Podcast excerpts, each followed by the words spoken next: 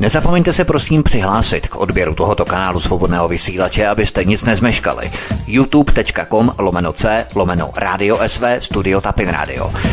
Dejte si prosím odebírat tento kanál kliknutím na červenou ikonku v horní pravé části obrazovky s nápisem odebírat a zaškrtněte také symbol zvonečku, abyste byli informovaní o nahrání každého nového pořadu. Tím také nepřijdete o čerstvé premiéry a rozmanité kauzy, které můžete dále sdílet na sociálních sítích. Příjemný, krásný, dobrý večer, dámy a panové, vítá vás Svítek u svobodného vysílače, který jste si právě naladili, buď svobodný vysílač, nebo kanál YouTube. To nevadí, v obou dvou případech vás vítám, přeju vám krásný, dobrý večer a doufáme, že s námi se trváte po dobu minimálně další jedné hodiny. Za posledních pět let zdražila voda už o pětinu, přitom miliardy z vody končí v cizině a nikdo to neřeší. Tento rok 2020 přichází další vlna zdražování vody a ta zdražuje dlouhodobě takovým tempem, že spousta rodin má problémy poplatky vůbec uhradit. Například v Praze představuje zdražení vody markantní položku. Vodné a stočné jednoho tisíce litrů do posud stálo 89,66 korun, nově to však bude 94,9 setin korun českých. Navíc je česká vláda plně vědomá toho, že z odvětví vody, kde schází peníze na investice, odtékají miliardy do ciziny, ale to jim nevadí. Než řešit protiprávní instalaci koncernů a překupníků k české vodě, tak raději česká vláda sníží sama své vlastní příjmy z vody. Od května 2020 sníží sice česká vláda PPH na vodné a stočné z 15 na 10% ale koncerny v řadě případů toto zneužijí a cenu vody o těch 5% nesníží. O rapidním zdražování vody v roce 2020 si budu povídat s makroekonomem inženýrem Radkem Novotným, zakladatelem nadačního fondu Pravda o vodě. Dobrý večer, Radku, zdravím vás. Dobrý večer všem posluchačům a všem, koho zajímá voda. V České republice se vodárny rozdrolily v 90. letech minulého století z centrální zprávy nejen na kraje, ale dokonce i na menší celky, a to rovnou na jednotlivá města a na ně vázané městské vodárny a kanalizace. Díky tomuto rozdrobení nebylo možné kontrolovat invazi zahraničních koncernů, které měly zálusk na snadné zisky z české vody.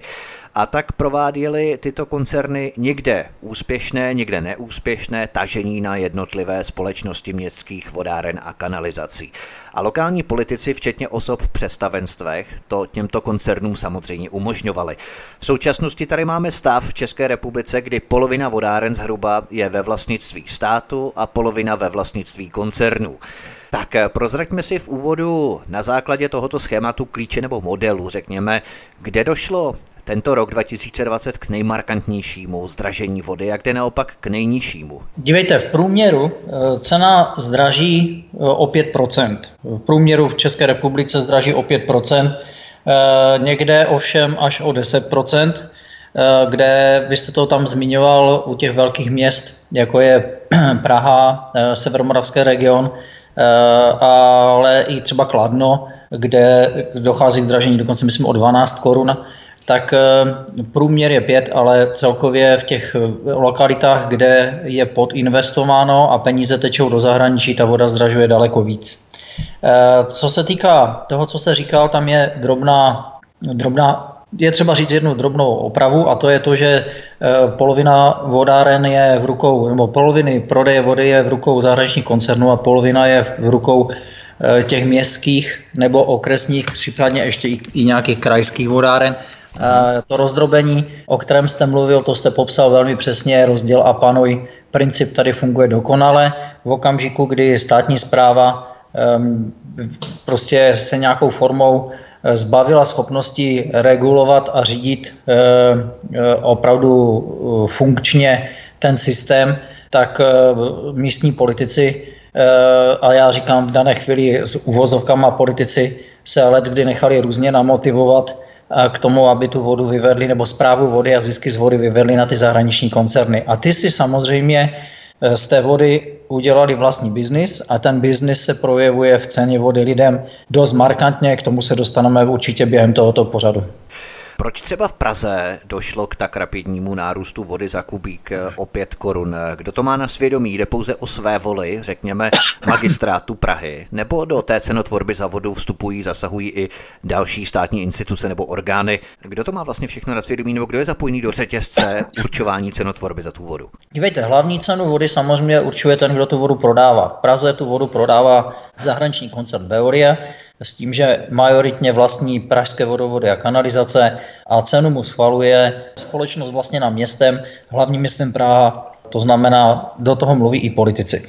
Tohle to platí od začátku a ministerstva, eh, ministerstvo zemědělství, případně ministerstvo financí samozřejmě velmi dobře ví, že ten, kdo prodává vodu a je oprávněn si kalkulovat do toho zisky, případně kalkulovat celou tu cenu vody, tak eh, pokud je to soukromý subjekt, tak jeho prioritou je z toho prostě dostat, co se dá, a poslat si to do zahraničí. A tady je i důležitý vliv toho ministerstva a vůbec té vlády a toho státu, že když to ví a na rovinu nemůžou tvrdit, že to neví, protože my jsme je na to od roku 2002 upozorňovali, že v okamžiku, kdy se do toho vlomí soukromý subjekt, hmm. jehož prioritou je vydělávat, tak prostě bude vydělávat a nikdo s minoritním podílem prostě mu v tom nezabrání. Můžeme se bavit o nějaké regulaci. Regulace je funkční v částech, v některých částech omezuje, co si tam všechno můžou započíst, ale že by byla funkční jako celek, evidentně není, protože když se podíváte, kde ty peníze od lidí končí, například na Severní Moravě, řádově 40 Eh, ceny vody končí v zahraničí, tak z každé stovky 40 korun zaplacených v zahraničí asi jasně vypovídá o tom, že regulace asi rozumně není nastavená v okamžiku, kdy víme, že ta infrastruktura potřebuje investice. A žádný soudný hospodář přece nebude vyplácet si zisky, když ví, že mu chybí peníze na investice. U nás toto neplatí? Aha, takže máme nastavený blbě systém a doplácí na něj samozřejmě lidé. To znamená, že všechno válcuje majoritní vlastník v podobě tedy toho zahraničního. A tak logicky hlasování, včetně demokracie, končí hlasováním, jo, a majoritní no. prostě zvedne ruku a ten, kdo, kdo tam má minoritní podíl. A samozřejmě ten koncert má svoje lidi, to znamená, že ti budou hlasovat ve prospěch toho koncernu. Ten koncert má svoje majoritní podíl a ten člověk, který jde s tím hlasováním, nebo je v tom, v tom představenstvu a má tam prostě hlavní slovo, tak ozvedne ruku a, a v tu chvíli jste s minoritním podílem úplně namydlený, můžete sice protestovat, ale nebo říkat, že s tím nesouhlasíte, no ale demokracie končí hlasování. No, to je tak a v Praze, když jste se ptal na, konkrétně na tu Prahu, uh-huh. tak v Praze e, se stala taková hodně zajímavá věc, protože minulý rok, nebo před minulý rok, teďka nevím přesně ty roky, před minulý rok paní Krnáčová a spol e, odkoupili od Veolie minoritní podíl, předtím tam neměli nic, tak odkoupili minoritní podíl v, v řádech miliard a v jaké jsou pozice oproti tomu, když ten podíl neměli? No úplně ve stejné, jako když ho neměli. To znamená, zase rozhoduje hlavně ten majoritní, který to drží celé v rukou a ten minoritní si tam maximálně lízne něco z toho, že, že má teda nějaký podíl. Hmm. Ale v tu chvíli se z toho města, který měl hájit zájmy městy, stává v podstatě spolupachatel, protože ví, že ten proces, jak se to dostalo do rukou zahraničního subjektu, teďka se bavíme o těch 34% z města Prahy, tak proběhl protiprávně a místo, aby řešili tohleto, že to bylo protiprávně a že tam mají dokonce rozbory, které říkají, že tam je uh, skrytá veřejná podpora a podobně, tak místo, aby toto řešili, tak si koupí podíl v té společnosti. No tak jako v tu chvíli je to výsměch všem občanům Prahy. To znamená, že město Prahy. bere vlastně zisky z té vodárny v rámci soukromého zahraničního koncernu. Obkrokově bere vlastně Oni zisky. Se stali... Místo, aby to brali přímo, tak to berou ano, toho zahraničního ano, koncernu. Přesně, vlastně se to dá říct tak, jak jste to řekl. To je zajímavé. Takže oni aspoň, aby měli nějakým způsobem aspoň trochu peněz z té vody, tak to takto jakoby Oni se dělali. tím tváří, že něco pro ty lidi dělají. To je velmi rafinovaná politická, to je velmi rafinovaný Aha. politický krok, ten rozebereme potom v dalších věcech, Aha. protože vždycky, když došlo k tomu, že se ten koncern dostal do, k té vodě a k těm ziskům z vody, tak já vždycky říkám, prosím vás, to není vina toho koncernu. Ten koncern prostě přišel vydělat a když narazí na hloupé nebo ochotné politiky, kteří mu to umožní, tak to samozřejmě udělá. Ale ti politici tomu musí jít naproti a musí zevnitř té vodárny ty dveře otevřít.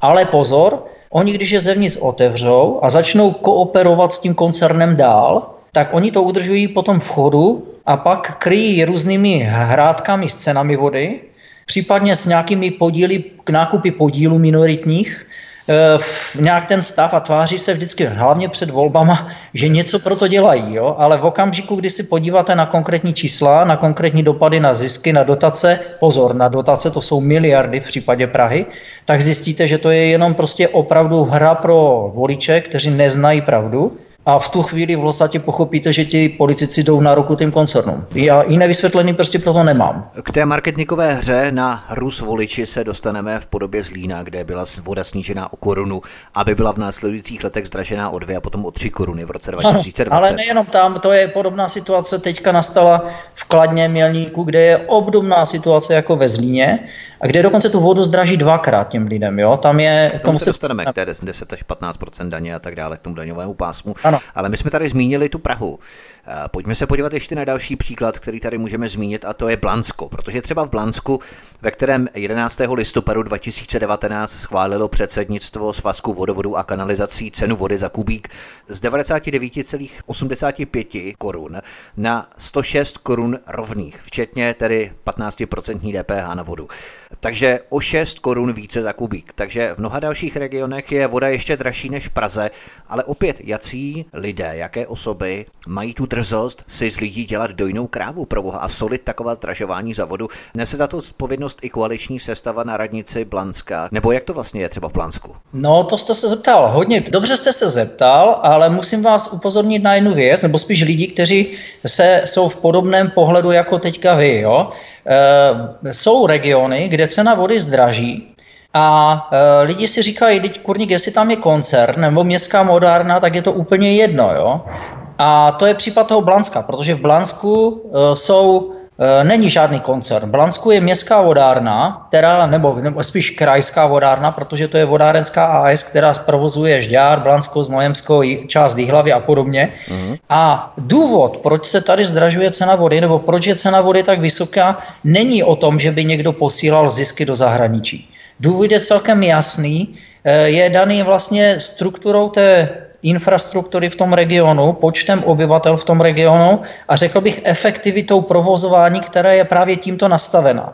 Jo, to znamená, není tam prioritou zisk 20-40% eh, a poslat ho do zahraničí. Zisk je naopak minimalizován, ale prioritou je, ale je, ta, ta cena je ovlivňovaná výší spotřeby vody, kdy zjistíte, že eh, je tam třeba o 20% nižší spotřeba proti průměrné spotřebě vody, ale trubky se musí postavit stejně velké nebo ještě dokonce větší, protože infrastruktura je rozvedena po velkém ob, ob, Protože je to rozsáhlejší kraj. Rozsáhlém, kde je málo lidí. Menší to znamená, v tu chvíli jo. Je jasné, že vám o 20% minimálně, o třetinu nižší máte jak kdyby výtěžnost eh, z toho objemu dodané vody. Jo? Rozumím, Další ano. věc, uh-huh. máte daleko větší náklady na, na provoz, protože protože tu vodu dodáváte do větších prostorů a tak dále. Fixní náklady se tam pohybují kolem, myslím, 80%. A u, u, u stočného učištění ještě dokonce výš. Jo? A, a tady máte druhý důvod, proč prostě to vede k tomu, že ta cena vody je, je oproti e, jiným regionům třeba i hodně výrazně dražší nebo dražší.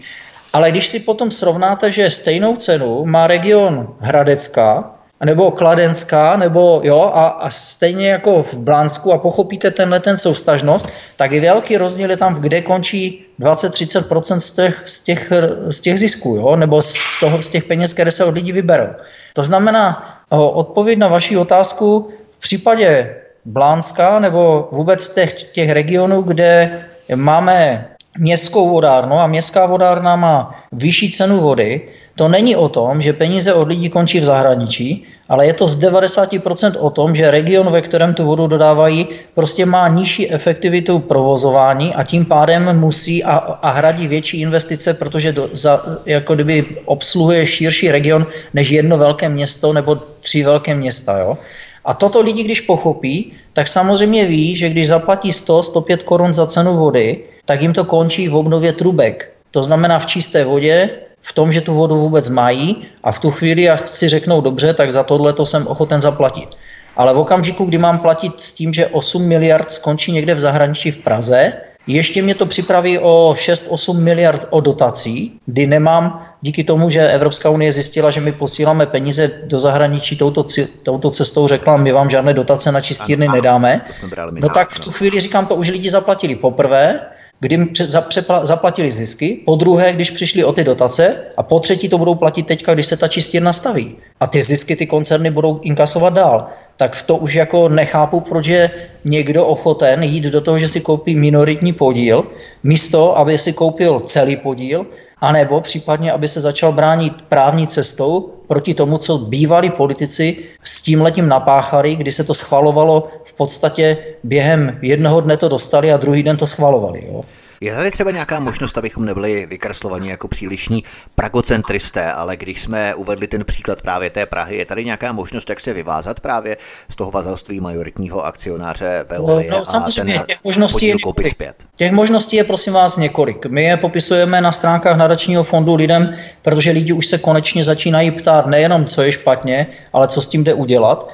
A pozor, tady se hodně mezi lidi šíří taková, a to je účelově koncernofily mezi lidi šířená taková jako mazaná lež, která říká, je prodaná voda. A lidi v tu chvíli si řeknou, jo, tak jak oni to prodali, prodali půdu, prodali vodu, tak už jsme bezmocní, už jsme otroci. říkáme ve všech dílech, že je prodaný zisky z vody a nikoli voda ano, jako taková. A to je právě to, co já na to upozorňuju, že voda prodaná není, protože když si lidi uvědomí, že jsou uzavřené jenom smlouvy o tom, že nám tu vodu někdo prodává a ty smlouvy jsou uzavřeny na dobu určitou, aha, takže na dobou určitou a kdy končí. A mm-hmm. oni končí už teďka, některé končily dokonce už třeba minulý rok, před minulý rok, tak proč je ti politici znovu uzavírají dál? No. A co se to tam vlastně děje? A v tu chvíli zjistí ti lidé, že, že se bránit můžeme minimálně, když to řeknu čistě obecně, jenom tím, že prostě neuzavřeme další smlouvy s koncerny. Jo, což je úplně logické, protože vidím, když mě někdo prostě, ano, na mě vydělává, nějaký darebák toho špatně pronajal a koncert vydělal, ale já to můžu ukončit, no tak to prostě logicky ukončím a vodu si evidentně umíme prodávat sami. Máme na to vodárenské odborníky, máme na to technologie, protože půlku republiky máme ve svých rukou a ta voda nekry, tam lidi ne, ne, prostě nežijou na, jo, ze sucha nebo jenom z toho, co naprší. To znamená, evidentně nepotřebujeme žádné koncerny pro prodej české vody. A teď, když nějaké know-how, tak si tam najmeme nějakého odborníka a nepotřebujeme mu dávat všechny zisky z vody. Jo? To je jednoduché. A v tuto chvíli je jeden krok, jedna možnost prostě ukončit, když ty smlouvy končí, převzít a nedávat. Druhá věc je situace, kdy vodárny máme, kdy jsme zjistili, že to někdo protiprávně vyvedl na ty koncerny. A prosím vás, není důvod, pokud mi někdo ukrade auto, abych se nebránil a nechtěl to auto zpátky. To je snad logické. A v okamžiku, kdy se prokáže, že bylo ukradeno, tak mi ho dokonce musí vrátit bez toho, že bych já za to znovu platil. To je celkem logické. Takže tohle je úplně nej, nej, řekl bych, ekonomicky nejlevnější cesta. A touto cestou já jdu vkladně ve Zlíně, kde říkám, že tam přesně toto nastalo. Jo, a v dané chvíli tady je to o odpovědnosti politiku, o vrácení neopravněného obacení, o úhradě škod a bavíme se o miliardách a o tom, že, že není možné, abychom my platili další miliardy za to, že si tu vodu převezmeme zpět. Prostě proč bych platil jednou za to, co mi bylo odcizeno nebo zcizeno nějakou formu protiprávního jednání. Jo? Tomu není nejmenší důvod. A to je věc, kterou by měl dělat tento stát a který by měli samozřejmě prosazovat ti politici, kteří jsou tam dosazeni za lidi a ne nadační fond, ale protože to nedělají, tak právě proto to dělá nadační fond. A nějakou dobu se dlouhá léta jsem to dělal já, hlavně tou právní cestou. Jo. A druhá, třetí možnost, která je, která nastala, už příklad nastal, a to je prostě přímé odkoupení těch vodáren zpět. Tam, kde nejde udělat varianta A, varianta B, tak je varianta C, odkoupit akcie té vodárny zpět. Jestliže někdo prodal v severomoravské vodovody a kanalizace, včetně vodovodu, včetně prodeje vody, za nějakých v průměru 500-800 korun v roce 1999, Mezitím se z toho vytáhly miliardy, řádově 8 miliard, No tak v dané chvíli ten, kdo na tom vydělal, protože to koupil za babku a X na tom vydělal, tak by měl být schopen a dokonce měl být, by, stát by měl být schopen ho přinutit, aby to zase prodal jo, zpátky, protože buď se prokáže, že tam někdo porušil povinnost při zprávě cizího majetku a že to, že to nabil, tak v tu chvíli tu odpovědnost a škody v řádech miliard, stovek miliard nebo tak, pardon, desítek miliard, když to začtete, tak eh, nesou ti politici, kteří tam je a ať to hradí oni, ale proč by to měli hradit občané? Nevidím jediný důvod, proč by lidé měli být znovu zdíráni za to, že někdo blbě rozhodoval. A pozor, já nevěřím, že rozhodovali jenom hloupě, protože spoustu těch politiků najdete v orgánech, oni už nejsou v politice, a najdete je v orgánech toho koncernu. Takže, takže tam Bakší se, minimálně tímto ty Bakšiš tam nějaký vyplacený byl. Jo? A to jsou tři věci, touto cestou se šlo třeba v Berlíně, jo? kdy Berlín byl odkupován městem zpět od koncernu, tam si myslím, že to bylo nějaký německý koncert a francouzský koncern Veolia. Takže cesta to převzít zpět existuje, realizovaná byla několikrát v zahraničí, realizovaná už dokonce byla v České republice, i když já si myslím, že špatně, ale aspoň, že už to bylo převzato. A to je v Plzni, kdy celou Plzeň, tu vodárnu, vodárnu Plzeň odkoupilo město, s tím, že to koupili za šílené peníze, podle mě neakceptovatelné, pokud použijete selský rozum a šel byste do důsledku, jakou formou to tam bylo nastaveno a kolikrát se tam prodlužovala smlouva a tak dále. Tam už jsme zase v těch zákulisních fíglech, ale v každém případě i tady jde u nás ty vodárny zpět odkoupit. Vysvětlili jsme si tady ještě před písničkou, kdo vstupuje do té cenotvorby vody, kdo, jaké subjekty spolu určují cenu vody. A prozradili jsme si také, proč se voda zdražuje. Jednoduše vodárny, kde sedí osoby zpřízněné se zahraničními koncerny, zdražují vodu nesrovnatelně více než vodárny vlastněné samotnými městy. Možná bychom si ještě před písničkou mohli říci, protože my jsme se bavili i, jakým způsobem je možné se vyvázat v rámci vlastnictví, v rámci majoritního vlastnictví vodárny v podobě zahraničního koncernu a vrátit ji zpět do rukou toho daného města. Ale možná bychom si měli ještě prozradit, eh, co ty koncerny, nikoli teda samotná města, protože my jsme se bavili o tom, eh, jakým způsobem musí investovat samotná města, ale co koncerny uvádějí jako důvody k tak markantnímu zdražení vody tento rok, které jsme vůbec nečekali, protože o těch koncernech víme, že oni si ty zisky vytahují právě pryč na zahraniční účty, takže oni nemůžou argumentovat tím, že chtějí reinvestovat do potrubí a do čističek, když vlastně ty peníze víme, že a oni to samozřejmě velmi také dobře ví, že oni ty peníze tam taky nedávají do toho potrubí a čističek. Takže čím oni argumentují tím zdražením? Velmi dobrá otázka. Eh, když se podíváte do jakýchkoliv spravodajských eh, pořadů Česká televize, Nova, Prima a podobně a ohledně ceny vody, tak zjistíte, že tam žádný koncern neříká ani slovo že tam mluví jenom ti zástupci měst a obcí, případně nějakých lobistických vodárenských združení, případně nějaký lidi, kteří třeba pracují ve svazku měst a obcí. A pokud si to rozklíčujete, tak zjistíte, že jsou to lidé, kteří e, privatizovali ty vodárny do rukou koncernu, e, sedí dokonce v orgánech těch provozních společností, ať už v dozorčí radě nebo myslím, že především v dozorčích radách, a samozřejmě nebo sedí jako předsedové těch vodárenských lobistických združení. Jo? To znamená, koncerny se k tomuhle tomu nevyjadřují veřejně. E, obecně v televizi proběhly pro lidi taková informace publikovaná lidem, musíme vodu zdražit, protože je třeba investovat do objemu, do infrastruktury. Nějakou dobu se do toho dostatečně neinvestovalo, teď to havaruje, v Praze máme i stoleté potrubí a podobně. E, velmi hezky, e, přesně v tomhle duchu hovořili e, na, ve televize Nova asi já nevím, v prosinci 2019 přijde hor, nehorázné zdražení, protože města neinvestovala, trubky nemají. A to je to, co, o čem jsme se před, když jsme si to spolu vysvětlovali a lidé by to měli vědět, ty trubky zůstaly v rukou měst a obcí a ten, kdo vlastní majetek, ten se musí o něho starat. Ty koncerny řeknou, my jenom provozujeme, my jenom prodáváme vodu. Infrastrukturu vlastní města, obce nebo jejich vodárny, ty musí investovat.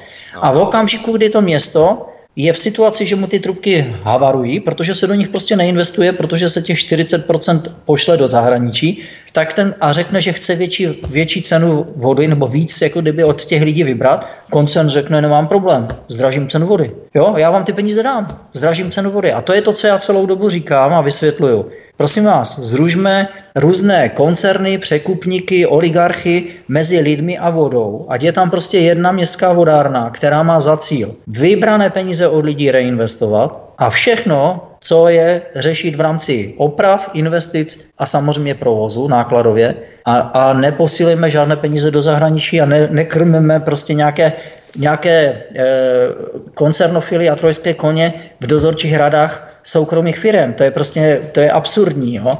A to je to, na co se, jste se teďka ptal, a vy jste se ptal logicky, jak to zdůvodňují koncerny. Oni nemusí nic zdůvodňovat. Oni jsou v takové pozici, že investice jim hradí městské vodárny a koncerny, a, a, pardon, a města a hlavně, hlavně na konci samozřejmě lidé. A oni říkají, my jenom prodáváme vodu, my nemáme trubky, my nemusíme nic investovat. Vy jste vlastník, vy si investujte. Ale pozor, nesahajte nám na zisky. A důkazem toho je to, a to si povíme podle mě po písničce, je vývoj ceny vody poté, co stát rozhodl se, musíme lidem nějak snížit cenu vody, snížíme DPH. A zjistíte, že, že k tomu se navrhuju se fakt jako obrátit až po té písničce, kdy jsme u toho, že na zisky koncernu se prostě nesahá. Takže žijeme v České republice nebo v koncernistánu? A přesně o tom si budeme vyprávět po písničce, tak trochu si čteme myšlenky, protože to jsem přesně plánoval takhle rozdělit. Takže dáme si písničku, zahrajeme si a pod písničce budeme pokračovat. Svobodný vysílač vaším průvodcem dnešní večer a naším hostem zůstává makroekonom inženýr Radek Novotný, zakladatel naračního fondu Pravda o vodě. Od mikrofonu vás zdraví Vítek, hezký večer. Hostem na svobodném vysílači a nebo na mém YouTubeovém kanále zůstává stále makroekonom inženýr Radek Novotný, zakladatel naračního fondu Pravda o vodě. Vy posloucháte stále svobodný vysílač, ze kterého vás zdraví Vítek. A po písničce jedeme dále na DPH za vodu, protože to je další kapitola, kterou tady máme a kterou jsme vám slibovali, že se jí budeme věnovat před písničkou. Parlament České republiky v průběhu roku 2019 schválil přeřazení cen vodného a stočného ze základních 15% daně do sníženého pásma nebo snížené sazby daně za 10%.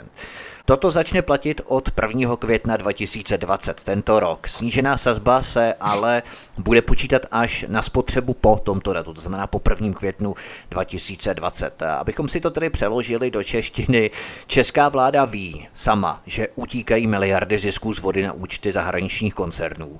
A místo toho, aby si na tyto koncerny došlápla, tak raději sníží své vlastní zisky z vody, ale dotovat opravy a údržbu potrubí a čističek budeme muset stejně za státní veřejné peníze, za naše peníze. Takže na tyto údržby a opravy zbyde ještě méně peněz než dosud. Opravdu logický krok. Jak byste to vysvětloval? Skutečně si myslela vláda, že to takto dopadne, vlastně, že bude mít logicky ještě méně peněz na údržbu a dotování vlastně těch oprav a údržbu čističek, potrubí a tak dále. To přece muselo být předem každému jasné, kdo tento zákon vůbec stvořil, nebo za jakým účelem. Eh, dívejte, ten vývoj tam je ještě, ještě úsměvnější než teď, co jste naznačil, nebo spíš bych řekl trapnější. Jo. Eh, v první fázi, ještě za doby, eh, kdy u vlády byl pan Sobotka a byli tam v koalici KDU, ČSSD a ANO, uh-huh. tak ministr za ANO životního prostředí Eh, chápe, že voda... To byl Richard Frabec, jenom abychom Ano, ano, a to je, řeknu rovnou, že si myslím, že z našich ministrů je to z hlediska toho, jak chápe, co se děje v českém vodárenství, nejchytřejší chlap. Ti ostatní neříkám, že nechápali, ale tenhle ten chápe a dokonce nějakou dobu šel eh, tvrdě potom, aby se to napravilo, nebo, do, nebo to aspoň tak vypadalo. Že, že když tam mají Jaroslava Faltínka v ANO, který v uh, ano, ale a jako v Olomouci on, on, že? Beru, že měl na starosti, no já si myslím, že tam potom právě proběhlo něco, kdy, kdy mu bylo vysvětleno, že, že do toho takhle nemá tvrdě jít, jo? ale to je můj názor soukromý, jestli to tak je nebo není, to, to asi teď tady nevyřešíme, ale podstatné je, že na začátku toho, kdy on začal ministrovat, eh, poměrně dlouho jezdil na různá jednání, setkání, eh, na různé vystoupení Sovaku a různých provaků a podobných firm, které kolem toho fungují a vesmě zjistíte po nějaké době, že, že jsou to firmy ovládané koncerny a on v podstatě tehdy říkal, eh, českému vodárenství prostě tady šéfují nebo určují diktát ceny vody soukromé subjekty a stát potřebuje, je, hor, horší se situace s vodou, máme problém s nedostatkem vody, se suchem, musíme zajistit více zdrojů. Státní fond životního prostředí financuje, potřebuje pomoc malým obcím, musíme zajistit víc zdrojů. A přišel s návrhem, že spoplatní víc povrchové a podzemní vody. Tím pádem by do státní kasy zajistil více peněz a ze státní kasy by mohli financovat, e, lidé by to sice zaplatili v ceně vody, nebo by si ty koncerny snížili cenu vody, zisky, a o, o to, co musí zaplatit víc, ne, už by prostě neotekali třeba, já nevím, 1,5 miliardy nebo 2 miliardy, ale otekal by třeba jenom miliarda. A, a, a stát by měl víc peněz na tohleto. Na rovinu narazil na takový odpor v polo, politiku a hlavně těch vodárenských lobistických združení, že, že prostě by zdražila voda a tak nikdo nechce sahat těm koncernům na cenu vody. To je zajímavé, no na zisky. Jo? To, je, to je zajímavé, že dokonce ani ti, kteří to spáchali, jako nejsou pod žádným tlakem. Když se začne bavit o ziscích, tak ti politici cepení a prostě úplně zmodrají. No, oni říkají, oni mají smlouvy. Já říkám, jo, ale oni je mají jo. protiprávně uzavřené. A, a už jste podali žaloby, už jste se podívali, už jste si udělali rozbor na základě jakých Eh, slibů inflačního růstu ceny vody tohleto zastupitele pronajímali. To, to byl v podstatě velmi často opravdu na hraně podvodu realizovaný systém. Jo? Hmm, hmm. A pozor, te, tenhle ten ministr, který tomu rozumí a podobně, najednou prostě se dostal pod tlak, byly se volby, přišla krize mezi ČSSD, ANO a podobně a v tu chvíli on teda odstoupil od toho, že se nebude zdražovat. Takže jak kdyby se nebo zdražovat, že nebude zvyšovat poplatky, které už nejsou zvyšovány 10 let, poměrně možná i díl, jo. A přitom cena vody pořád roste, že? A zisky těch koncernů jako hmm. jsou pořád jako velmi hezké. Takže eh, to byl první krok, kdy jsem pochopil, že nejspíš se dostává do pozice, kde z toho chlapa, který prostě to chce řešit, se stává člověk, který má problém to řešit. A potom se to změnilo podle mě ještě jednou. A to, to byl ten krok B, kdy v podstatě lobistické združení prosadilo právě to, že, že ty koncerny si vymohly, nebo ty vodárny si vymohly, že cena vody zlevní v okamžiku, kdy vy snížíte DPH. A slíbili, nebo slíbili, začali říkat, že v okamžiku, kdy stát sníží tu sazbu z 15 na 10 tak oni to promítnou do ceny vody. No to určitě. A prosím vás, samozřejmě, v tom případě se to promítne jak v těch městských vodárnách, tak v těch, těch, těch koncernových vodárnách. Jo? Tam je to úplně jedno, to se promítne všem do té ceny vody a lidi by tím pádem platili míň, ale v tom případě by si ty koncerny musí zachovat tak, jak tvrdíte. Nebo tak, jak říkali tehdy ti lobbysti. A oni to samozřejmě dost často využili. Příklad toho je Kladna, kdy, kdy ti lidi těm vodu, tu vodu vlastně zdraží dvakrát. Jednou jim zdraží teď z roku 2090, pardon, 2019 do roku 2020 o 5%. A potom, až spadne to DPH, tak jim zdraží znovu, protože oni to o těch 5% nesníží. To, to znamená, že dojde k zdražení řádově o 10%, jo? Co, co, a tam je to o něco méně, ale to je úplně jedno. Prostě zdraží tu cenu vodu dvakrát. A víte, čím to zdůvodní? Přesně tím, čím, čím jsme se před chvilkou bavili. My potřebujeme na investice. To zní hezky a dokonce bych to i respektoval, kdybych nevěděl, že řádově 800 mil... stejní lidé, kteří to teď dneska tvrdí těm lidem, stáli u toho, když se tam instaloval protiprávně koncern do, do pozice toho, že tu vodu prodává. Tito lidé sedí v dozorčí radě toho koncernu x let a dohlíží na to, aby koncernu desetimilionové zisky ročně. Oni prodali tu vodárnu ze ztrátou 110 milionů dokonce, ten provoz, ty zisk, tu ziskovou část. Oni zabránili tím, co udělali možnosti čerpání 100 milionových dotací. Takže v okamžiku, kdy tohle to říkají lidem, tak spolehají na to, že to lidé neví. Ale bazor, od toho je to teď už v dané chvíli ten nadační fond v té pozici, že, že to dokumentuje. Já jsem se proti tomu postavil protiprávně, že to je protiprávní soudně, Vyhrál jsem ústavní soud a budeme se vracet k situaci, že se bude diskutovat o tom, u soudu se bude diskutovat o tom, jak se ta voda do těch rukou koncernu a na základě jakých lží se tam dostala. A já jsem přesvědčen, že pokud stejně zohlední důkazy, jako je zohlednili ve Zlíně, tak to bude prokázán stejný tunel jako, jako v tom Zlíně. A v tu chvíli eh, máme v podstatě i pojmenované lidi, kteří jsou za to odpovědní, kteří nesou odpovědnost i za, tu, za to zdražování té ceny vody těm lidem. Teď je to absurdní, aby člověk, který, který eh, dva, 15 let dohlíží, nebo já nevím kolik, ale řádově 15 let, řekněme, dohlíží na to, jak koncert bohatne, říká, my vám zdražíme cenu vody, my vám ji neslevníme ani o to DPH, protože, no, no. protože my potřebujeme peníze na investice. A mezi tím 800 milionů řádově v ziskových maržích a, a řeknu skoro miliarda v dotací a prostě on, a oni udržejí ten systém v protiprávním vchodu, oni se odvolávají proti rozsudkům, které umožňovaly to převzít zpátky. Takže tohle to je jedině, na čem to stojí, na tom, že lidé neví, že to tak je, proto oni sedí v těch orgánech. A prozor, proto si hrajou s cenama vody v době voleb, nebo těsně před volbama, nebo v nějakém období, formou, kdy, to, kdy vlastně si vzájemně vypomáhají s tím koncernem proto, aby v době, kdy se blíží volby, vypadaly hezky, snížíme vodu, neporoste cena vody a podobně. A to je už situace, kterou můžeme popsat na tom zlíně. Jo? Takže my jsme si vysvětlili v rámci té DPH za vodu, eh, která se sníží od 1. května tohoto roku z 15 na 10 Tak jak se to dotkne nás, koncových spotřebitelů, protože se domníváme, a ta domněnka hraničí téměř s jistotou, že koncerny od těch 5% snížení vody, cen vody na DPH, tu vodu nesníží. Takže vláda zahraničním koncernům vlastně nepřímo přihraje do kapsy dalších 5% z konečné ceny to, za vodu. Tohle takhle tak... bych úplně přímo neřekl. Uh, oni samozřejmě ví, že se blíží další volby v, příštom, v tomto roce a uh, není to tak, že by všichni uh, to zvedli dvakrát, tak jak jsem to popsal v tom Kladnu. Jo? Uh, většina těch koncernů si to o něco sníží, ne, do, i těch městských vodáren si to o něco sníží. O co více si to sníží, o to více to příští rok zdraží, takže to není tak, může vlastně nastat. ta cena. Přes, tohle může samozřejmě nastat. Takže vláda v podstatě nepřímo přihrála koncernům dalších 5% z ceny vody. Když si modelově určíme cenu za kubík 100 korun, tak 5 korun, v podstatě 5% z každého kubíku od května 2020 by měl spadnout nám spotřebitelům, ale spadne v podstatě koncernům jako z nebes. A to nehovoříme ani o dešťové vodě, to hovoříme o jakékoliv vodě.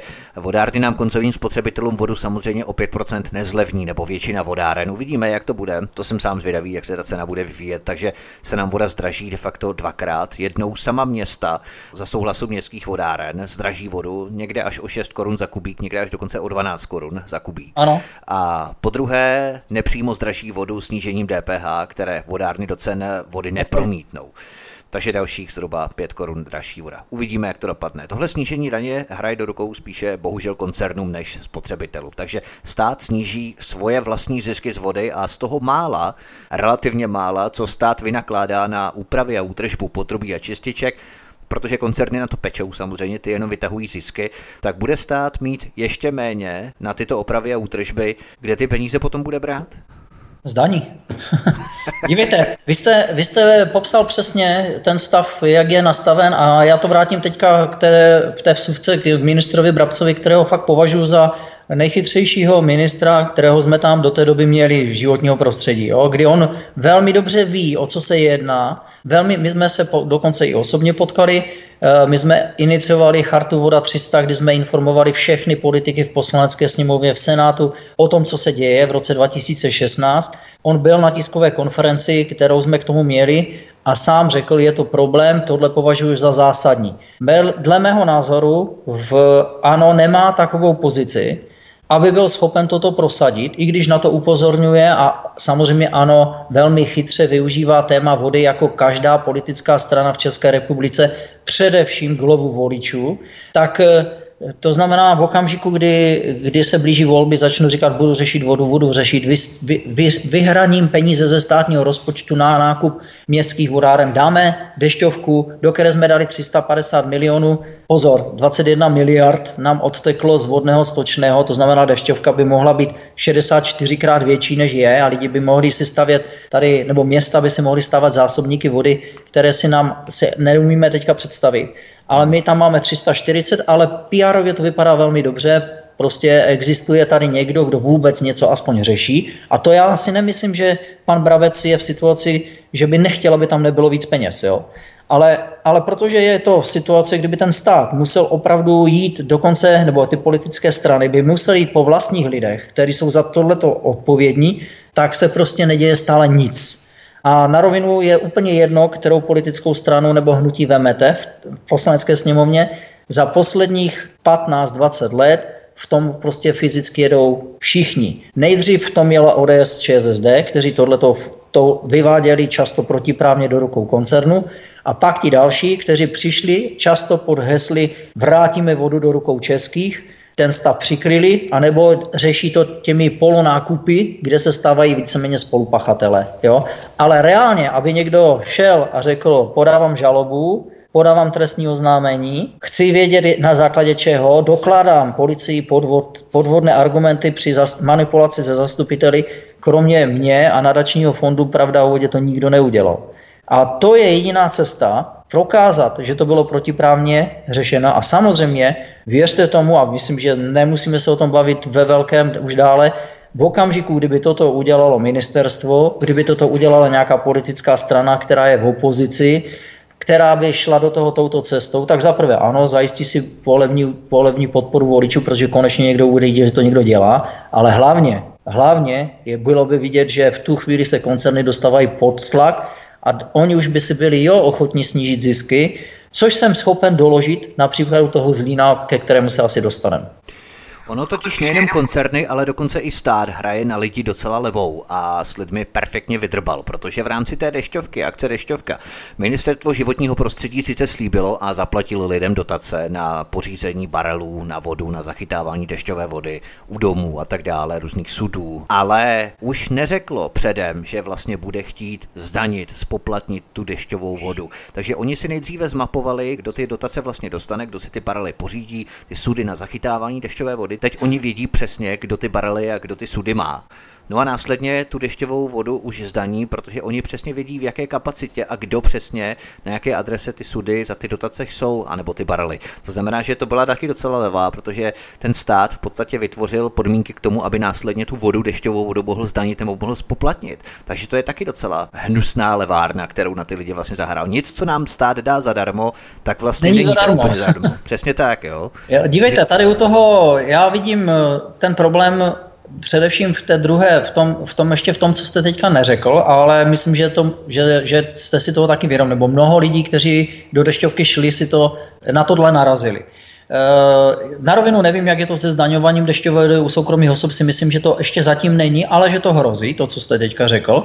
Ale vím, že situace je taková, že ta dešťovka je, řeknu, ve třech různých úrovních. První věc je zalívání, sběr vody jenom a zalívání zahrad. Druhá věc je využívání dešťové vody eh, a její zacyklování do chodu domů, rodinných domů, kdy se to používá na, na zalívání, na splachování, dejme tomu na praní ale vypouštíte to do kanalizace a tam no. už naskakuje vodné stočné, nebo tam už nastupuje stočné. Ano. To stočné nevyinkasuje stát, to stočné vyinkasuje ten soukromý subjekt, který si k tomu zase připočte tu ziskovou marži.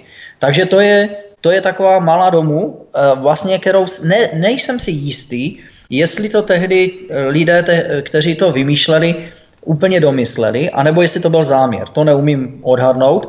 Eh, myslím si, že dokonce bych řekl, že tam spíš byla neznalost, nebo, ne, ne, ne, nebo tak brali, že tohle to nebude, nebude nikdo, nikdo požadovat. Jasně. Městské vodárny, eh, ta voda, jestli jim tam přijde, tak můžou být rádi při tom suchu, že jim tam ta voda dojde čím více proteče vody kanalizací, tím vlastně je větší zisková marže toho, z toho objemu té vody. To znamená, že když více naprší, máme více dešťovky na zachytávání, tím více vypustíme do kanalizaci a tím více ten koncern vlastně získá za tu marži z té vody. Tam, tam, je, druhá, tam je druhý fígel toho, který jako už považuji opravdu za podpásovku, protože místo toho, aby byl nějaký měřák, kterým protoče ta voda do té kanalizace, a ti lidi opravdu skutečně platili to, co mají platit. To znamená, dobře, zachytil jsem tady během roku nevím, 20 kubíků, hmm. prošlo to těma trubkama v, v, v rodinném domu a vyteklo to ven, tak 20 kubíků prostě zaplatím stočné, ale pozor, příští rok je sucho a zaplatil jsem jenom 4 kubíky, tak jo, jo prostě tak, tak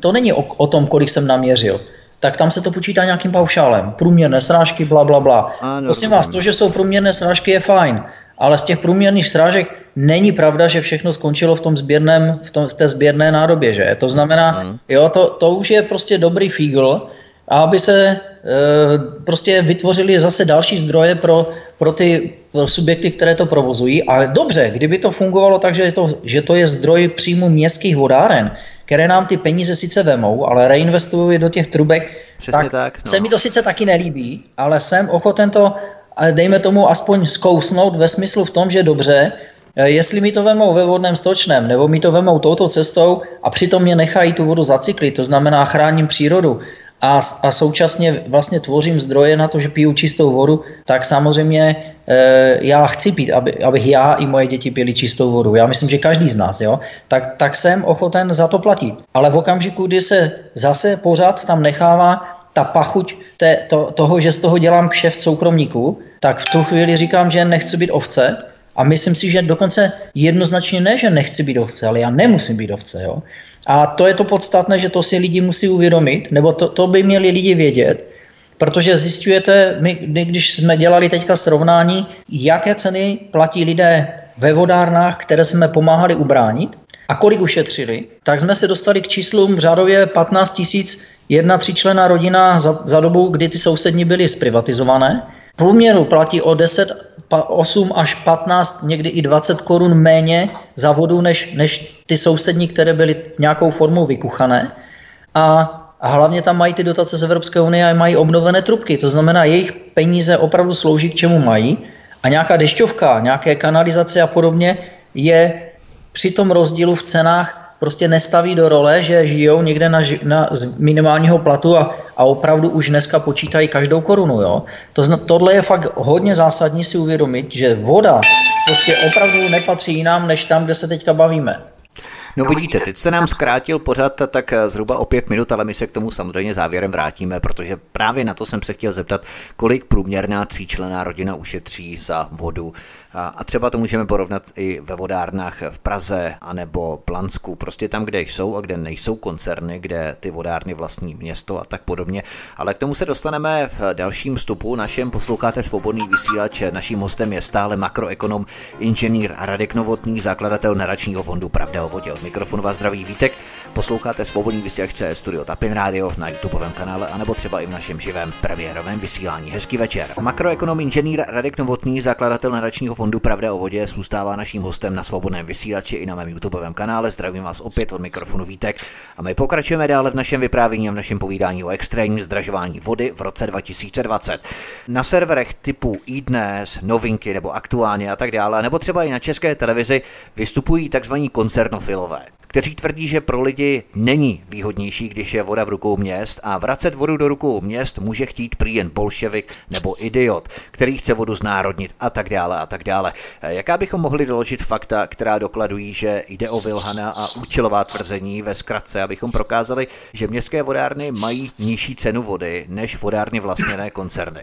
Tohle je úplně dokonalá otázka, protože eh, my jsme připravili jako v rámci nadačního fondu pro lidi už konkrétní důkazně podloženy materiály, které v okamžiku, kdy toto někdo začne říkat, tak ví, že mají před sebou člověka, který lže. Eh, a vy jste na začátku říkal, že by bylo dobré uvést nějaké příklady.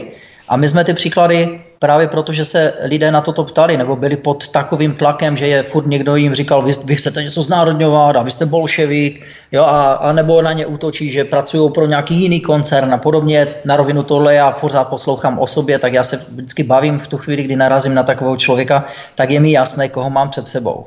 A to konkrétní srovnání jsme dokonce udělali tak, že jsme udělali srovnání vždycky vodárny v okolí, aby to bylo fakt porovnatelné, protože jsou podobné podmínky přírodní, podobné podmínky z hlediska eh, vodních zdrojů a tak dále, takže lidi nemůžou, se nedostávají do nějakého konfliktu, že by srovnávali Prahu s Blanskem. Tam je jasné, že koncentrace lidí v Praze a v Blansku je úplně jiná a struktura infrastruktury úplně jiná. A řeknu to na příkladu Přerova a Zlína v tomto, v tomto případě. Jo. V roce 2004, kdy, kdy eh, byly obě dvě vodárny městské, měl Přerov o korunu dražší cenu vody než Zlín. V roce 2004 v polovině to převzal koncern a v roce 2019, jestli se nepletu, byla cena vody, jo, v roce 2020, ať už mluvíme o aktuálních cenách, je v Přerově cena o 11 korun levnější než ve Zlíně.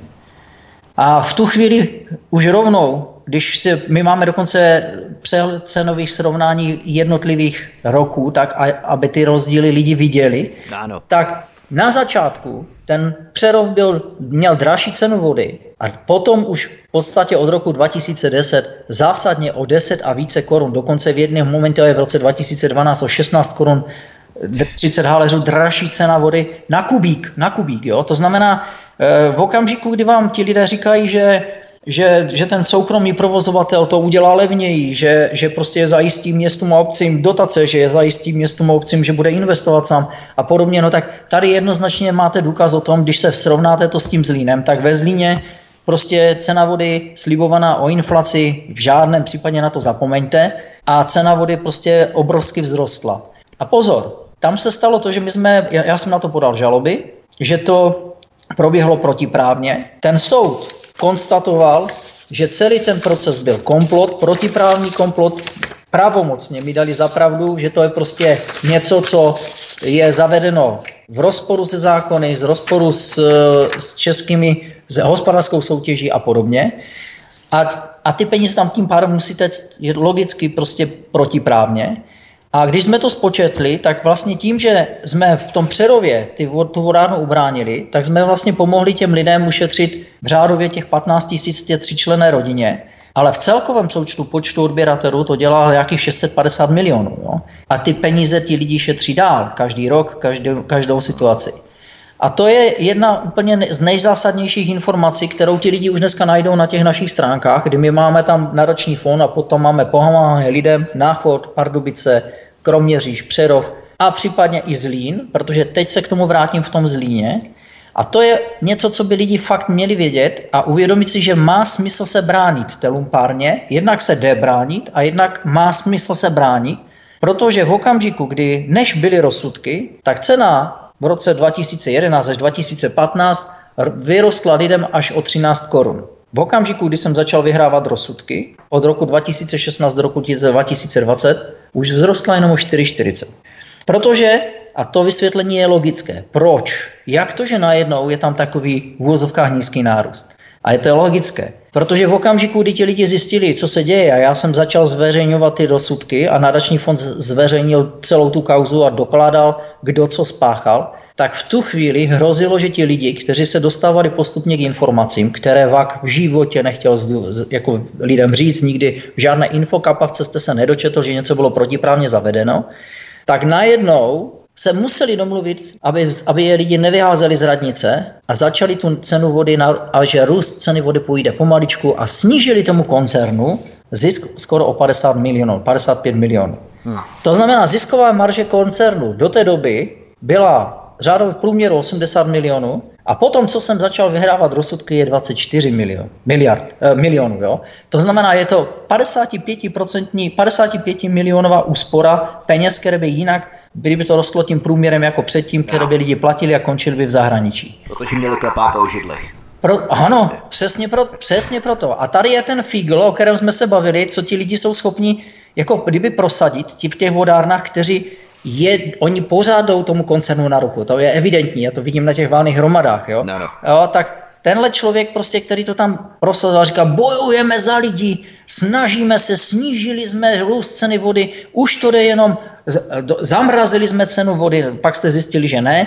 A potom blížil se rok 90, eh, pardon, 2018 a volby, tak v roce 2018 dokonce cena vody o korunu klesla.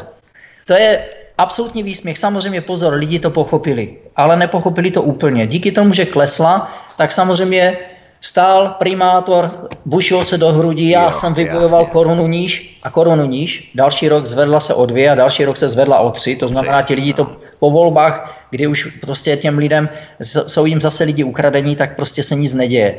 Ale pozor, Přesto tady byl pozitivní vliv, protože většina lidí už pochopila, že ten, kdo jim tam velí, že, že prostě pro ně nepracuje a už není primátor. A e, myslím si, že v tom regionu, e, v tomto případě, Adam, že, v tom, ano, a v tomto regionu stan přišel, myslím, o 8 křesel e, na radnici. Jo? To znamená, ne, že by úplně vypadl, což je škoda, protože si myslím, že přesně toto by si lidi měli vyhledat, kdo na, a k tomu se dostaneme, tam já mám návod pro lidi, jak zjistit, kdo jim tu vodu zaprodal a kdo to tam udržuje v chodu, tak v okamžiku, kdy toto lidi udělají, že ty darebáky prostě nepustí k tomu, aby spravovali veřejný majetek a dosadí tam lidi, kterých se předem zeptají, kdo to má mít v rukou a budete prosazovat vrácení vody, půjdete do žalob, půjdete do trestního oznámení, půjdete po odpovědnosti těch pachatelů a ten člověk jim řekne ano před volbami, tak ho zvolí. A ten, kdo řekne, víte, to je složité a my nic nemůžeme, nebo se nebude Jasně. vyjadřovat, tak je nevolitelný. Je to prosté.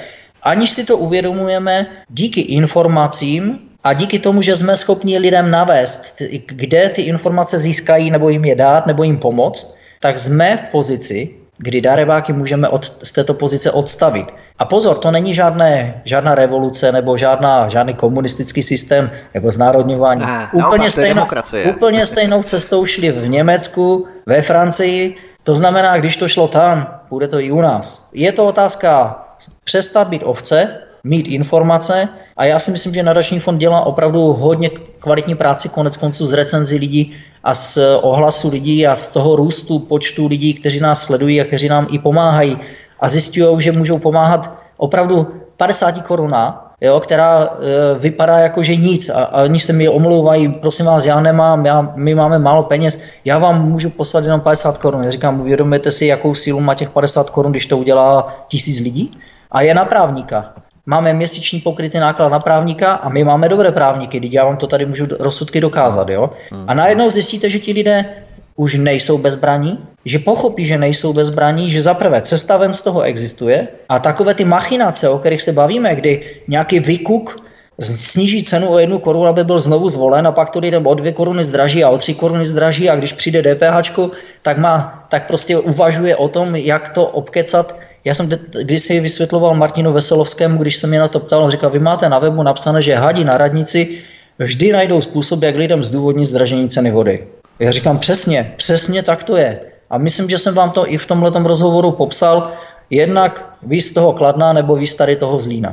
My se k tomu ještě vrátíme samozřejmě, protože mnoho lidí tady pošilhává na ten vznešený západ, jak to tam všechno dělají dobře, jak je to tam úplně úžasné. No tak pojďme postupovat s vodou, stejně tak, jako postupovali na tom západě, v té Francii, anebo v tom Německu. Pojďme postupovat úplně stejně, když tady je ten západ tím naším vzorem pro nějaké ty skupiny, které pořád eh, operují s tím západem, jak se vlastně musíme přibližovat k tomu západu. Nicméně, ještě se vrátíme k těm výrokům o bolševicích, kteří chtějí vodu vrátit zpět do rukou měst. Zkusme si zmapovat ty osoby, které tohle tvrdí, protože o tom jsme se bavili eh, možná ještě před vysíláním, že 20 let na české televizi vystupují v popředí pořád ty též osoby, o kterých se neví, že než zasedli v městských vodárnách, tak působili přímo ve strukturách orgánů koncernu Veolie. Pan Barák, pan Šverma a další a další a další.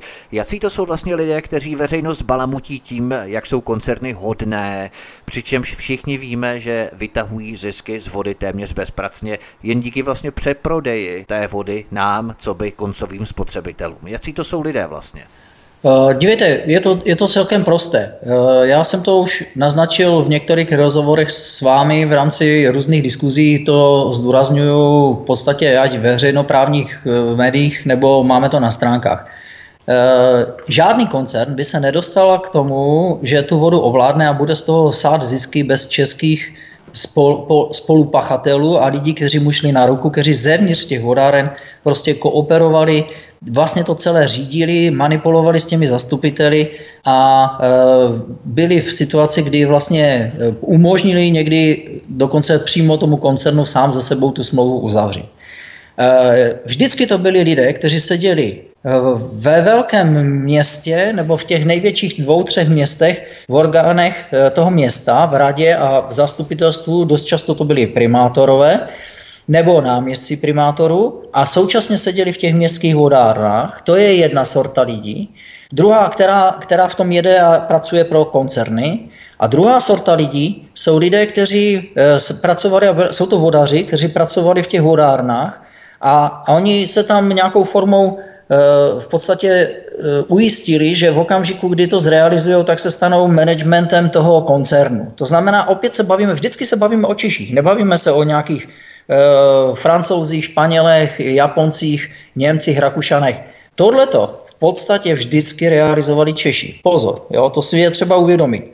To znamená, tady je to o tom, že ti lidé podváděli, lhali, kooperovali, kolaborovali, a jednali často protiprávně s plným vědomím toho, že z toho budou mít nějaký profit. Ten profit, prosím vás, nemusí být v tom, že dostal úplatek. Ten profit může být v tom, že dostal místo. Ten profit může být v tom, že jeho žena dostala místo, nebo že se vytvořilo místo někde v regionu, kde jeho manželka nastoupila a začala tam zastupovat pobočku, místní pobočku daného koncernu a tak dále. Jo? Nebo zaměstnali nějakou jeho dceru a tak dále.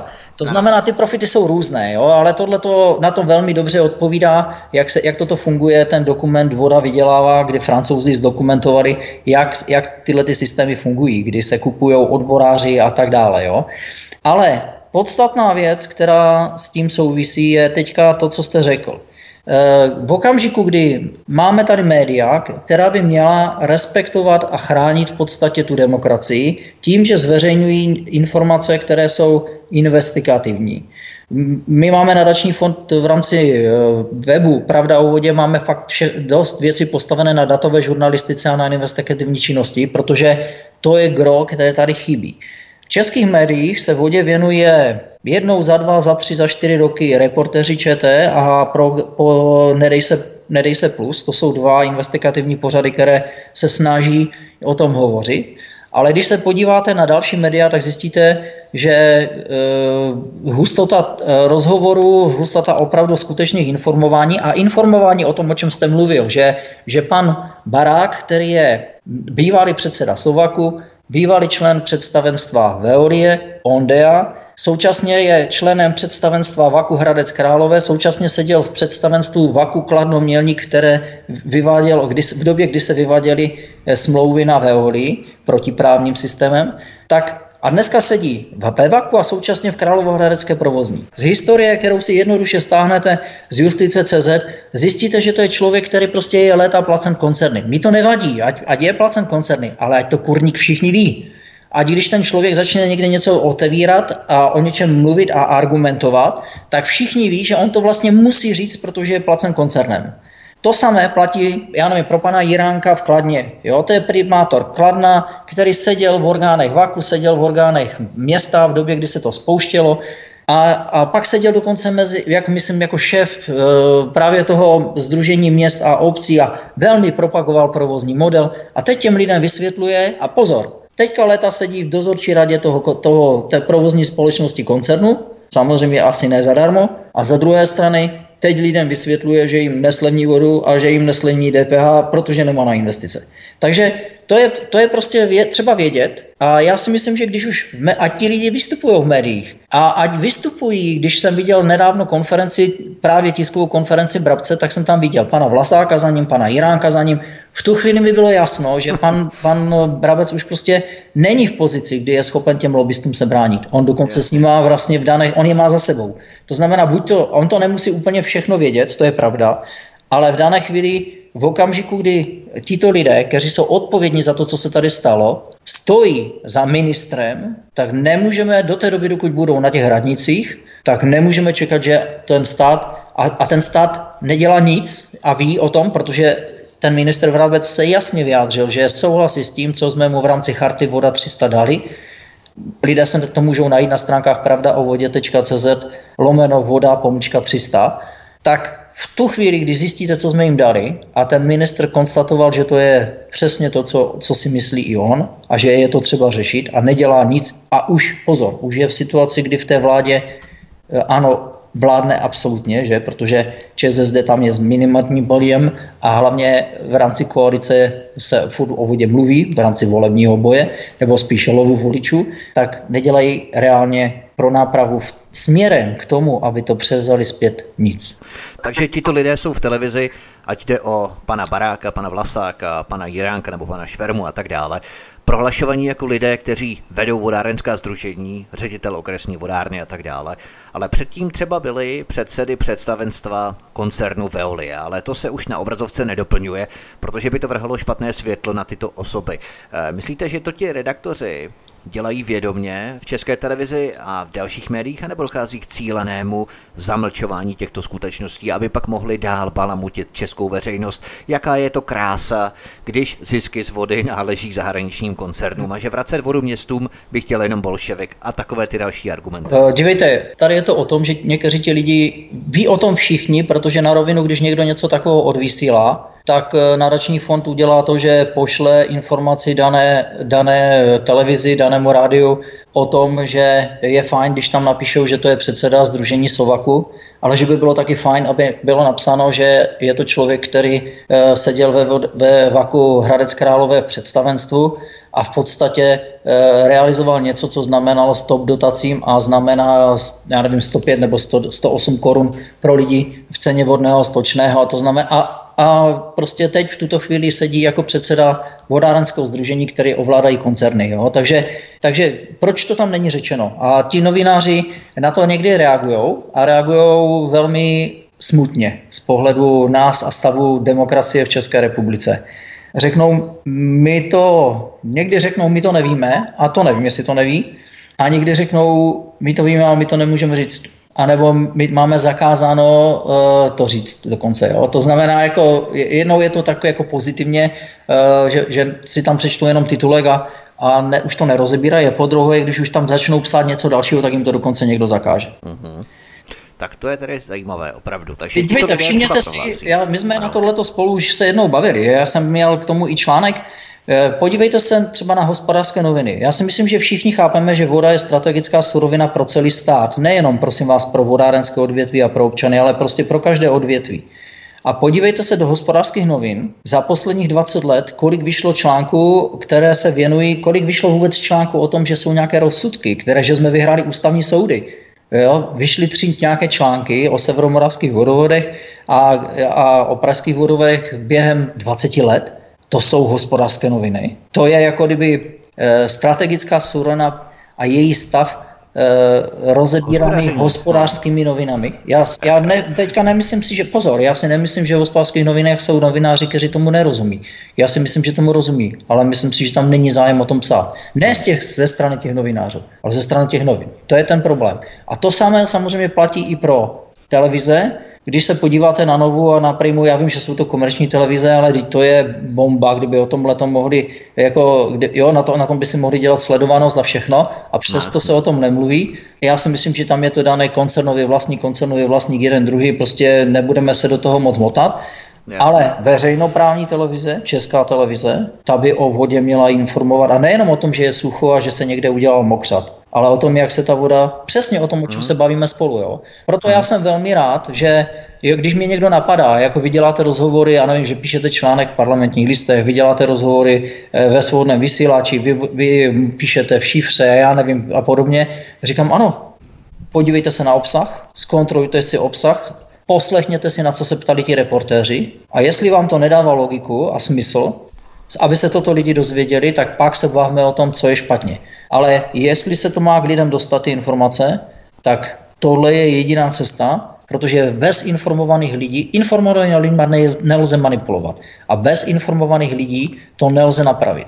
Takže díky bohu za to, že existujete například vy. Abychom zahájili teda rekapitulaci našeho rozhovoru, protože už budeme pomalu končit, ale tito lidé třeba prohlásí, o kterých jsme se bavili, že my jsme zvýšili cenu vody a to snížení z 15 na 10% v rámci snížené sazby DPH, které bude platné od 1. května tohoto roku, tak neprovedeme, protože tím získáme zdroje na opravu infrastruktury, ale ty zdroje získali právě tím zvýšením cen vody už teď, když to oni takhle lžou, že ty zdroje získají až od května 2020 snížením sazby DPH za vodu z 15 na 10%. A mnoho lidí tohle nepochopí, tohle sežere, tohle zbaští. Přejde to apaticky, to vyslechne, protože nerozumí tomu, že ten člověk sedí v městské vodárně, ale zároveň je jako zaměstnancem na výplatní páse Veolie nebo jim byl třeba v minulosti. Koncem tohoto pořadu ještě zmiňme, zrekapitulujme ten zlín, o kterém jsme se bavili, protože tady politici a osoby instalované těmito politiky do zlínské vodárny schvalovali koncernům zisky v řádu 80 milionů korun ročně a městské vodárny 6 až 10 milionů ročně. A následně jste tady tedy vyhráli ty uh, rozsudky, žaloby v minulých letech, vyhráli jste ústavní soudy a tito lidé instalovaní politiky do městské vodárny Zlín, kteří zároveň pracují pro koncerny Veolie, tak ti politici najednou najednou zjistili, že jsou v ohrožení, báli se zveřejňování rozsudků, které se jich týkaly, no a najednou se eh, báli, že je lidé vykopnou z těch radnic. A co se dělo v roce 2018, jsme si řekli před komunálními volbami. Takže oni nejprve jako volební marketingový trik snížili cenu vody o korunu v roce 2018, zatímco v roce 2019 ji zvýšili o dvě koruny a v roce 2020 v tomto roce dokonce o tři koruny zvýšili vodu za kubík. To dělali v koordinaci s daným koncernem po dohodě s koncernem, prosím pěkně. Takže to je neuvěřitelné, jak mají vlastně politici vliv na cenotvorbu za vodu, kdy i když městskou vodárnu řídí zahraniční koncern prostřednictvím těch lidí, které si do městské vodárny dosadili, tak i tak dokáží ti politici určovat cenu za vodu, jenom aby se tam ten zahraniční koncern udržel a jenom aby je lidé z toho magistrátu a z té radnice nevykopali. To si musíme uvědomit, že nesmíme ty lidi volit ani ve volbách, protože si musíme uvědomit, že nějaké snížení ceny vody o kačku za kubík je volební marketingový trik a příští rok jí o to více zdraží, o co více jí krátkodobě zlevnili v rok konání voleb. Ale poslední otázka, kterou vám položíme. Jak si může každý z nás zjistit tam, kde bydlí, tam, kde žije, tam, kde platí za tu vodu, Jaký konkrétní gauner má tohle na svědomí? Jaký konkrétní darebáci instalovali osoby do městské vodárny, které zároveň jsou zaměstnanci zahraničního koncernu. Takže jako trojiští koně pro tento koncern pracují a zároveň sedí v té městské vodárně. Takže sedí vlastně jakoby na dvou židlích. Je to možné nějak zjistit, jaké konkrétní osoby jmenovitě to v tom daném regionu dopustili? Prostě konkrétní jména, kdo stojí za instalací cizinců k České vodě? Samozřejmě eh, jsem moc rád, že se na to ptáte a pozor, jsem moc rád, že stále více lidí se na to ptá. A to nás dovedlo k tomu, že jsme e, připravili jednoduchý návod pro lidi, aby krok za krokem prostě se dobrali k to odpovědi na tu vaši otázku s konkrétními jmény, jo? protože o tom to je. Protože pak už vím, koho nevolit, koho volit, Můžu se zeptat politické strany, když tam něco vyhlašuje, jak jste se vypořádali s vlastním kolaborantem, který to tady způsobil, vedli jste ho k odpovědnosti, kolik zaplatil a tak dále. Jo? A je tady je zpracován soubor e, jako název článku na našem blogu, který máme, konkrétní jména, jak dát dohromady, kdo stojí za instalaci cizinců v České vodě, neboli kdo je za to odpovědný. Najdete to na stránkách pravdaovodě.cz lomeno novinky. Konkrétní jména konkrétní pomlčka jména, pomlčka kdo, pomlčka je, pomlčka odpovědný. Jo? Já vám to pošlu do, do mailu, můžete to potom dát třeba na YouTube, aby lidé věděli přesně, dobře, dobře, jak to najdou. A ta logika je celkem prostá. E, struktura těch vodáren byla jednoduchá. Ovládali z 90% města a obce a vždycky tu vodárnu v podstatě ovládali dvě, tři největší města z hlediska majority. Tito lidé, kteří seděli v těch velkých městech, v těchto dvou, třech, seděli současně a zastupovali lidi i ve vodárně, v orgánech té vodárny. To znamená, když se podíváte v daném roce, nebo rok předtím a v daném roce, kdy se uzavírala smlouva s tím koncernem o nějakém provozování, kdo seděl v těch radách a v těch zastupitelstvech v rolích primátorů, zástupců primátorů nebo, nebo nějakých náměstků a současně seděl v orgánu té městské vodárny, tak máte jména lidí, kteří jsou odpovědní za to, že ty smlouvy byly uzavřená, protože vždycky ty smlouvy musel někdo předložit, zastupitelů musel je obhajovat, musel je prosazovat, jak na zastupitelstvu velkého města, když rozhodlo velké město, malé obce potom rezignovali, protože věděli, že s počtem už nemají šanci nic zvrátit, ale tito lidé z těch velkých měst jsou za to zodpovědní. A potom je druhý pohled, podívejte se do orgánu těch koncernových fabrik. V okamžiku si najedete na justice.cz, napíšete jméno provozní společnosti, která vám prodává vodu a podíváte se do orgánu té společnosti, výpis obchodního rejstříku, kdo sedí, kdo sedí nebo seděl v představenstvu, dozorčí radě, tak opět získáte další jména a když si je potom vyfiltrujete s tím, co jste předtím udělali v rámci zastupitelstva a najdete ty lidi sedět v těch orgánech těch koncernových fabrik, tak v tu chvíli už víte, kdo je úplně největší darebák. Protože ten je dokonce, ten tam je úplně jasné. Je zajímavé, že, že ti lidé vlastně už dokonce ani v politice nepůsobí a ještě pořád sedí v orgánech těch, těch koncernových fabrik. Jo? To znamená, že to byla trafika, nebo že to je trafika, si myslím, já, já můj názor je, že, jsou, že to je trafika, že to je forma odměňování těchto lidí. Nemusíte se mnou souhlasit, ale já si myslím, že vy se mnou souhlasit budete a občané této republiky z 90%, z 99%, ze 101% věřím, že se mnou budou souhlasit. Pokud je potkáme někde v hospodě, tak si s nimi můžeme docela Dobře jasně promluvit. Ano, to je, prosím vás, to je výhoda toho, že že v okamžiku, kdy máte, prosím vás, jedna věc, uvědomme si, že jakýkoliv politik, eh, to říkal hezký Karel Kryl, politikovi se nevěří, politik se kontroluje. To znamená, jestliže to bude, ta voda bude v rukou jenom politiku, taky to nebude úplně optimální, protože vždycky tam bude nějaká míra korupce, nějakého eh, osobního prospěchu, ale pořád můžete toho starostu chytit prostě někde v hospodě nebo toho, toho šéfa té vodárny, který tam bydlí kolem vás, tak ho prostě někde potkáváte, ten člověk tam bydlí, má tam vlastní rodinu. ve A pohybuje se kolem vás. A můžete ho, dejme tomu, ve volbách vyměnit, nebo vyměníte starostu a on vymění někoho ve vedení vodárny. V případě, kdy to je koncern, tak toho majitele nebo toho, kdo to celé organizuje, kdo dává příkazy, v životě neuvidíte. Ten tady v republice není. Ten prostě řekne, ten se podívá, kolik potřebuje vyplatit e, peněz a řekne tomu managementu, který tady funguje, jestli chceš prémie a chceš zůstat na pozici generálního ředitele koncernu, tak musíš zajistit tolik a tolik zdrojů. A jeho vůbec nezajímá, kde si ty peníze veme. Jo. To znamená, to je jeden ze základních pohledů, které si musíme uvědomit. Koncerny na nás přišly vydělat, a prostě pokud jim to umožníme a nebudeme se bránit, tak vydělají. A druhý moment, když se bráníme, tak evidentně se bránit můžeme úspěšně, funguje to, lidi platí míň, víc se investuje do trubek, to znamená, já v tomto případě říkám, přestaňme být ovce a začněme, spojme se, protože jako jednotlivci nemají ti lidé šanci, ale to je třeba důvod, proč jsem zakladl nadační fond který združuje ty lidi, kteří prostě sami o sobě nemají šanci něco napravit. Jo? A sám o sobě ten člověk se bojí vlastně i tomu postavit, jo? to, co se děje. Ale pokud se spojíme, tak, tak můžeme prosadit to, aby se řešilo sucho, obnova trubek, čistota vody a nedělal se z vody kšeft. Jo? Protože v okamžiku, kdy se spojí po drobném, v drobné pomoci, a to může být sdílení, to nemusí být jenom o financí, to může být prostě o informování, o shánění informací, dávání důkazů a dokládání důkazů, tak prostě tím zaprvé fakta, informace ruší možnost manipulace, rozsudky dokládají, kdo je darebák a rozsudky dokládají, že to jde převzít zpět a v okamžiku, kdy kdy se i složíme dohromady na to, že jdeme do, do uh, žalob, které mají nám to vrátit, nebo do trestního oznámení, které mají ty, ty darebáky přivést k odpovědnosti, tak proč bychom se nebránili? Ježíš Maria tak jenom hloupák stojí a platí a nic nedělá, že? Takže tohle je věc, kterou úplně podobným postupem, kdy se pár lidí, kteří se zorientovali, začalo bránit, pak se přidali lidi, přidali, tak přesně takhle to šlo v té Francii.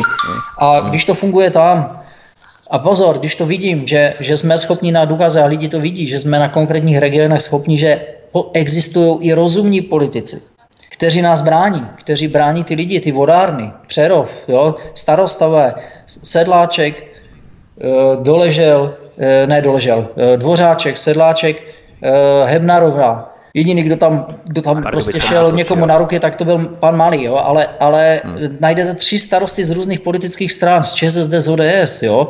Kteří, kteří, jo, a já, já vždycky říkám, že odpovědní za to jsou ČSSD, ODS a já, s těma těma lidma jsme tu vodárnu bránili, jako, jo? Takže, takže to není, to je o lidech, to nikdy není jenom o straně nebo něčem takovém. Otázka je, že samozřejmě jak, co převažuje. Když převažuje lumpárna, tak je třeba říct, převažuje lumpárna, protože dokud se e, ti lidi tam drží ve vedení těch stran, tak nemáme šanci a ani kdyby slibovali hory doly, tak stejně nic pro lidi neudělají. Jo. Tady jasně vidíme, že má cenu a má smysl se bránit, protože existují způsoby, jak se bránit. Existují také rozumní politici, se kterými se můžeme bránit a když se my lidé spojíme a tlačíme na ty naše regionální nebo komunální politiky, tak třeba i v tom Zlíně byli politici donuceni snížit zisky Veolii z 80 na 20 milionů zhruba, protože je to ohrožovalo u voleb. Takže vyvíjeme permanentní nátlak na komunální politiky, tlačme je ke konkrétním vyjádřením, kdo určuje cenu vody a proč je cena vody taková a taková. Ptejme se třeba i e-maily, protože oni dostanou klepáka, že tohle před námi neutají a z jejich vyhřáté trafiky je vykopneme a budou muset začít makat. Takže ať makají za nás. V dnešním pořadu jsme si tady povídali o extrémním zdražování vody v České republice od roku 2020, to znamená od tohoto roku. Vysvětlili jsme si důvody, proč k tomu zdražení došlo, kdo vodu zdražuje, kdo určuje cenu vody. Uvedli jsme si i způsob, jak zjistit, jací gauneři instalovali osoby do městské vodárny, které zároveň jsou zaměstnanci zahraničního koncernu, anebo jimi byli. A zároveň jsme si také ukázali, jak se z toho dá výjít, že je z toho cesta ven. Takže to by bylo všechno k dnešnímu pořadu. Já poděkuji makroekonomovi inženýru Radku Novotnému, zakladateli nadačního fondu Pravdu o vodě, že nás informoval o dalších novinkách, které se odehrávají od roku 2020 a které nás teprve čekají a na které se můžeme v úzovkách těšit. Radku, já vám děkuji a budu se těšit na někde příště. No, taky děkuji za to, že té vodě věnujete už nějak, řekl bych, systematicky pozornost a hlavně, že, že ty informace těm lidem šíříte. A hlavně chci poděkovat lidem, kteří se prostě rozhodnou Eh, se to vodu zabývat, že ji přestali brát jako samozřejmost. A věřím tomu, že když zjistí, že, že si to ověří, to já vždycky říkám, prosím vás, co si říkáme, ověřujte, ani my nejsme, ani my nejsme, že bychom neudělali někde chybu nebo něco takového, samozřejmě, ale gro máme jasně daný, postavený na datech, na faktech a v tu chvíli, kdy, kdy lidé zjistí, že v tom množství, kolik nás je, eh, tak prostě není důvod, aby nám tady, já, já si dokonce myslím, že to není ani 30, 30 lidí, kteří o nás rozhodují, že 300 politiků, z toho bude 30 lidí velkých gaunerů, 30 lidí slušných a ten zbytek o tom prostě velmi málo ví a hlavně na ně není vytvořen tlak, aby, si, aby ty informace si zdál zjišťovali. Tak ho vytvořme a pojďme to napravit. Hovoří inženýr Radek Novotný, zakladatel nadačního fondu Pravda o vodě. Ještě jednou. Tento i ostatní pořady si můžete stáhnout nejenom na stránkách svobodného vysílače, ale zavítejte také na YouTubeový kanál youtube.com lomeno C lomeno rádio SV Studio Tapin Radio a tady se prosím přihlašte k odběru tohoto kanálu, abyste nezmeškali jakékoliv premiéry, které pro vás chystáme ve vysílání svobodného vysílače. To by bylo všechno od mikrofonu vás zdraví Vítek. Věřím, že jsme vám přinesli spoustu nových informací a motivovali jsme vás třeba k tomu, abyste si další informace začali zjišťovat, protože právě od toho tady jsme. Hezký večer a příjemný poslech, těším se na vás příště. Prosíme, pomožte nám s propagací kanálu Studia Tapin Rádio Svobodného vysílače CS. Pokud se vám tento nebo jiné pořady na tomto kanále líbí, klikněte na vaší obrazovce na tlačítko s nápisem Sdílet a vyberte sociální síť, na kterou pořád sdílíte. Jde o pouhých pár desítek sekund vašeho času. Děkujeme.